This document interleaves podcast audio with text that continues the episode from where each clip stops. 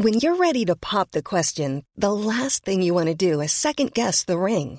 At Bluenile.com, you can design a one of a kind ring with the ease and convenience of shopping online. Choose your diamond and setting. When you find the one, you'll get it delivered right to your door. Go to Bluenile.com and use promo code LISTEN to get $50 off your purchase of $500 or more. That's code LISTEN at Bluenile.com for $50 off your purchase. Bluenile.com code LISTEN. There's never been a faster or easier way to start your weight loss journey than with PlushCare. PlushCare accepts most insurance plans and gives you online access to board-certified physicians who can prescribe FDA-approved weight loss medications like Wegovy and Zepbound for those who qualify. Take charge of your health and speak with a board-certified physician about a weight loss plan that's right for you. Get started today at plushcare.com slash weight loss. That's plushcare.com slash weight loss. plushcare.com slash weight loss. The biggest breaking news stories and outspoken opinion. The Breakfast Briefing with Julia Hartley Brewer on Talk Radio.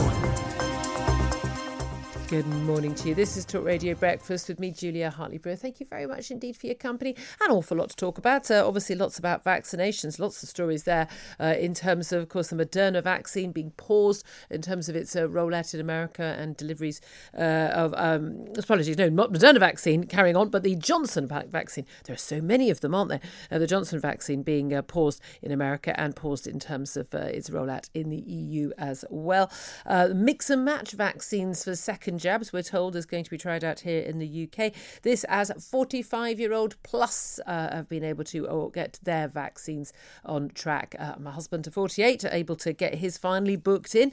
Uh, lots of people are trying to get that done before the summer in case getting abroad does involve having a vaccine. Very different from vaccine passports here in the UK. Delighted to see more than 60 restaurant owners, nightclub operators, and the like signing a letter uh, saying they will not use vaccine passports uh, on their customers. So delighted uh, about that. Good, good for them. Uh, so we're going to be talking about all of that, plus, of course, the latest on variants. Yes, of course, the South African variant in an outbreak in South London is the latest excuse we're going to have for us all.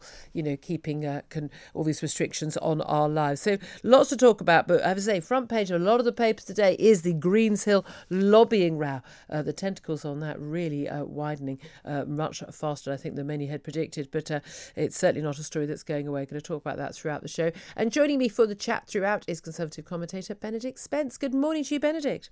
Good morning, Julia. How morning. are you? Very well indeed. Um, let's start with the Greensill lobbying row because the front page of a lot of the papers today, um, well, a lot of it is concerning the fact that uh, Labour are going to be pushing for for a vote in Parliament uh, to ensure that there is actually uh, a proper, full, wide-ranging inquiry into uh, the Greensill lobbying row involving David Cameron. So it's not just the sort of the technicalities of the rules of whether or not uh, uh, he broke rules. Now, of course, David Cameron has been cleared of any wrongdoing in terms of the rules, but the big question is, is whether the rules are actually the right rules there in terms of a former prime minister being able to make calls, text messaging to cabinet secretaries and chancellors and health secretaries and, and trying to get sort of preferment and extra um, access, which, let's face it, any of us ran a, a, firm and wanted to get some money out of the government, we wouldn't remotely uh, be able to do the same thing. But uh, it has winded now into sort of an idea that, well, this was frankly something of the norm. And it would appear that Greensill, a company, by the way, which a few months ago I'd never even heard of, um, really had tentacles everywhere.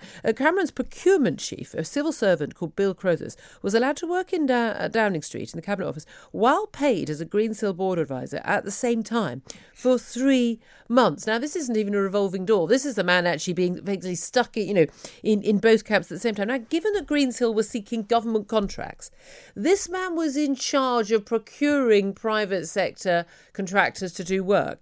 He was being paid by the taxpayer and by Greensill at the same time, and then went off to a job where he was given shares which could have been worth up to £5 million.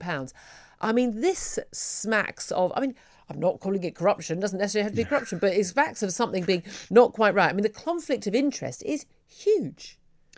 It is huge. Uh, and the thing is, uh, perhaps a lot of members of the public don't realise this, but I was almost under the impression that this was sort of a sotto voce understood thing.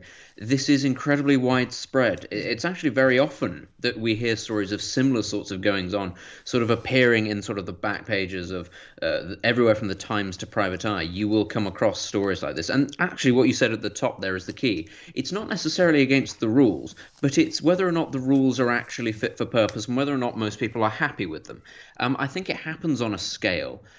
uh, that would surprise uh, an awful lot of people, and at the same time wouldn't surprise an awful lot of people, given that there is this sort of overarching yeah. view that there is an awful lot of cronyism. Yeah, they're all this idea. Oh well, they're all on the take. I mean, I, I, yeah. no, I, I, don't believe you know that civil servants or, or politicians are sort of you know all on the take. I, I think most people have a, a, a, very unfair view of, of politicians and those working in government. Of that, you know, you know, if you're just motivated by money, frankly, there are a lot easier ways to make your money uh, than, than, than being a politician. But but it's this idea that that that it's all above board and all these sort of gentleman agreements and, and that this sort of you scratch my back, I'll scratch yours. Um, and, and of course, this has a big impact on the idea that, you know, I mean, do I care if one bloke makes a bit of money on some shares because of what he's done in government? Well, no. But I do care if the person who is trying to get value for money for the taxpayer is being mm. paid by one of the companies that might be trying to, you know, get money out of the government. Um, let's, you know, let's stop pretending that the companies like Greensill who are trying to get sort of bailouts, like, uh, you know, are on the side of the taxpayer. Quite the contrary. I mean, it's very interesting given that at sort of the, the midpoint of the pandemic, when it sort of emerged uh, everything about PPE contracts and who was in charge of vaccine procurement and all that sort of thing. Um, and it was incredibly, there was a concerted effort, and you can tell that there was a concerted effort because there were so many stories about it that never quite went anywhere, about how there was Tory corruption that wasn't being, you know, wasn't being properly investigated, but Tories selling off contracts to their mates, people who had no experience in PPE procurement or anything like that. And you could tell that this was obviously an attack line that people really wanted to go down because it does stick, actually, yeah. Tories and cronyism.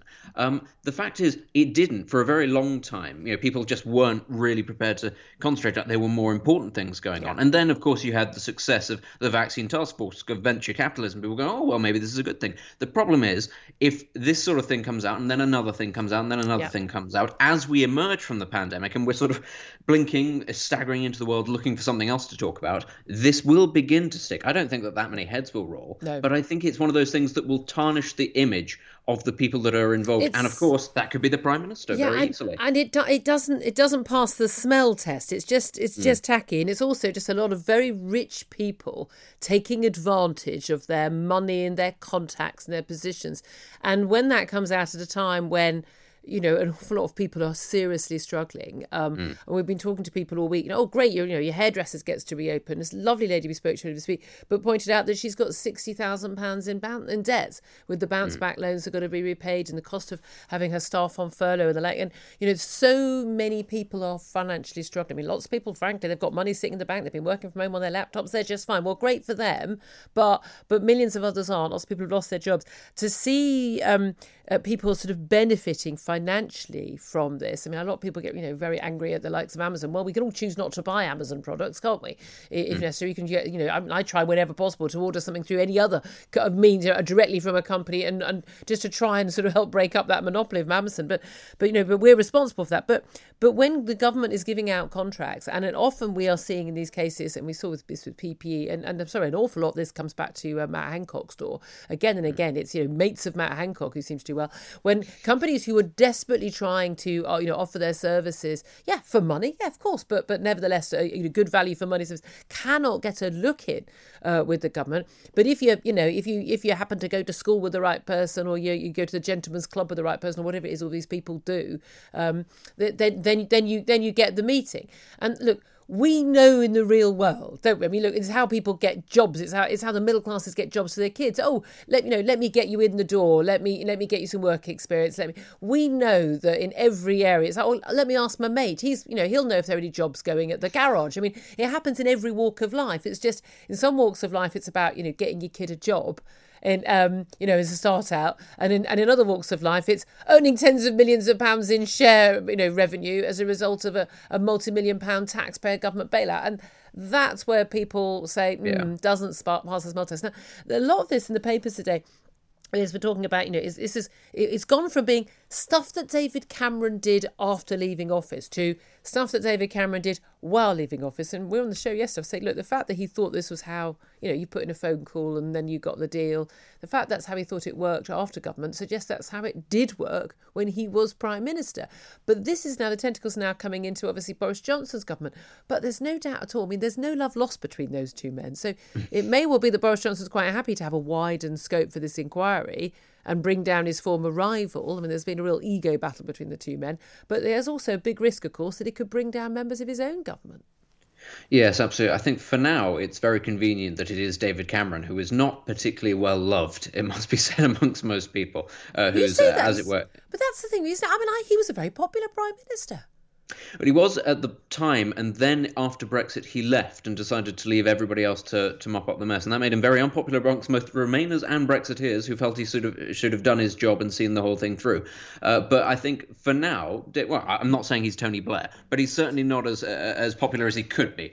But I think it's very interesting that that for now he's the fall guy and he can take the flak, but also he's slightly out of the public uh, image. He doesn't have to go to the press and answer questions, so it sort of suits everybody right now. You've got this sort of this human shield who is actually uh, slightly evasive and over there, and actually yeah. people are looking over there. And I think that that suits the prime minister. But yeah. as you say, especially with he's got such a public-facing health secretary who really has been on everybody's TV screens for the last year and a half.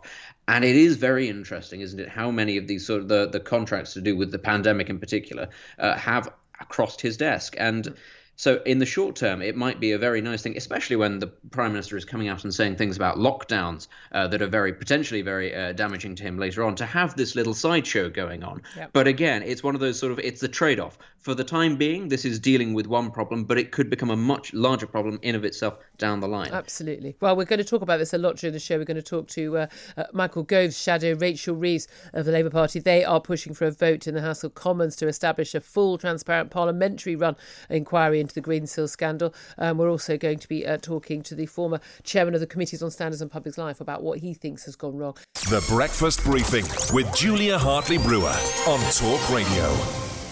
If you liked what you heard, please subscribe and give me a good review. And don't forget to catch me on the Talk Radio Breakfast Show every weekday from 6:30 until 10. Even on a budget, quality is non-negotiable. That's why Quince is the place to score high-end essentials at 50 to 80% less than similar brands. Get your hands on buttery soft cashmere sweaters from just 60 bucks, Italian leather jackets, and so much more. And the best part about Quince, they exclusively partner with factories committed to safe, ethical, and responsible manufacturing. Elevate your style without the elevated price tag with Quince. Go to quince.com slash upgrade for free shipping and 365-day returns. Hi, I'm Daniel, founder of Pretty Litter. Did you know cats tend to hide symptoms of sickness and pain? I learned this the hard way after losing my cat, Gingy. So I created Pretty Litter, a health monitoring litter that helps detect early signs of illness by changing colors, saving you money and potentially your cat's life. Pretty Litter is veterinarian developed, and it's the easiest way to keep tabs on your fur baby's health right at home. Go to prettylitter.com and use code ACAST for 20% off your first order and a free cat toy. Terms and conditions apply. See site for details.